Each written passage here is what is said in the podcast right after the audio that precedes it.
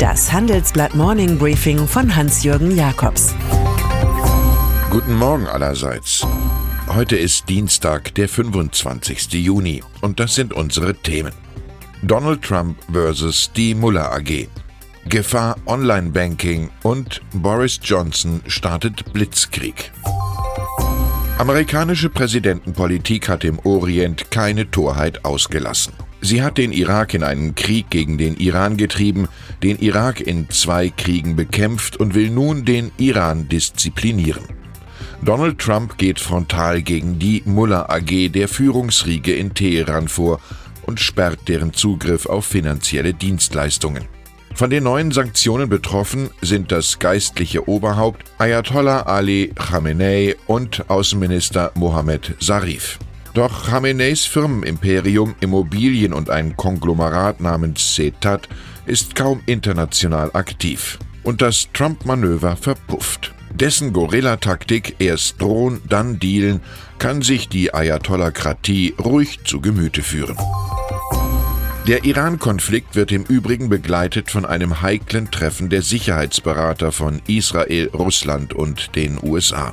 In Jerusalem geht es heute um regionale Sicherheitspolitik. Gleichzeitig beginnt in Bahrain eine Zweitageskonferenz, auf der Investitionen für die Palästinensergebiete eingeworben werden sollen. Der Geldfluss soll Teil eines US-Friedensplans für den Nahostkonflikt sein, von dem aber konkret noch nichts zu sehen ist.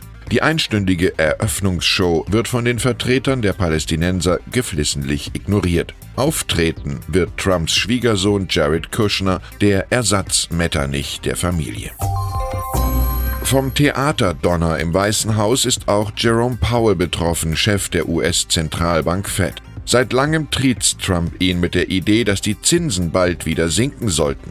Heute Abend wird Powell in New York reden aufmerksam verfolgt von den Anlegern, die auf ein Zeichen gegen all die Säbelrassler-Risiken der übermütig gewordenen Geopolitiker warten. Sinkende Zinsen bedeuten steigende Kurse. Dieses Gesetz lieben Börsianer. Und der mächtige Fed-Chef wird mit Sicherheit irgendein Anzeichen für eine Lockerung der Geldpolitik senden. Auf eine richtig monetäre Expansion der Fed aber wird Trump noch ein wenig warten müssen.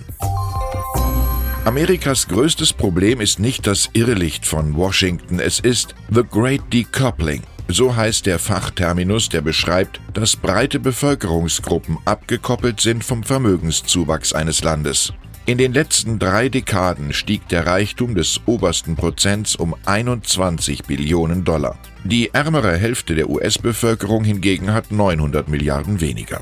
Deshalb ist es bemerkenswert, dass nun rund 20 Milliardäre, unter anderem Investor George Soros, die Walt Disney-Erben und ein Facebook-Mitgründer, öffentlich fordern, besteuert uns stärker. Kein Problem. Aber viele ihrer superreichen Kollegen meiden nun mal gerne Steuern, um sich anschließend umso mehr als Finanziers sozialer Projekte feiern zu lassen. Online-Banking ist für die meisten herrlich unkompliziert, andererseits aber riskant. Die genossenschaftliche R&V-Versicherung warnt die Volksbanken vor einer, Zitat, drastischen Zunahme der Schäden. So heißt es in einem Schreiben, das unserer Redaktion vorliegt. Offenbar nutzen Betrüger häufig Konten bei Smartphone-Banken. Fast jede vierte von insgesamt knapp 3500 Kundenbeschwerden hätten Online- oder Direktbanken gegolten. So hat es die Finanzaufsicht BaFin ermittelt. Diese Quote der Beschwerde habe 2018 noch bei knapp 19 Prozent gelegen.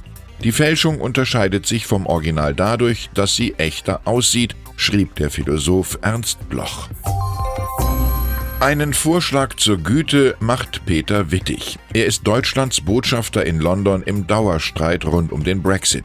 Man bräuchte künftig eine Partnerschaft ganz eigener Art zwischen der EU und Großbritannien. Eine Zitat Special Relationship führt der Diplomat aus. Die Bundesrepublik könnte dabei die Rolle eines Wegbereiters einnehmen. Auch sagt Wittig über die Briten und die Deutschen, handelspolitisch sind wir mehr als andere miteinander verflochten. Wir treten für die internationale liberale Ordnung ein, die es in der Welt von heute zunehmend schwer hat. Das klingt nach einem Paktangebot, das aber auch fast ein Kondolenzschreiben ist. Beiträge zur Welterschwernis liefert in Regelmäßigkeit Boris Johnson. Der Favorit für den Vorsitz in der konservativen Partei der Tories und damit für das Amt des Premiers in 10 Downing Street.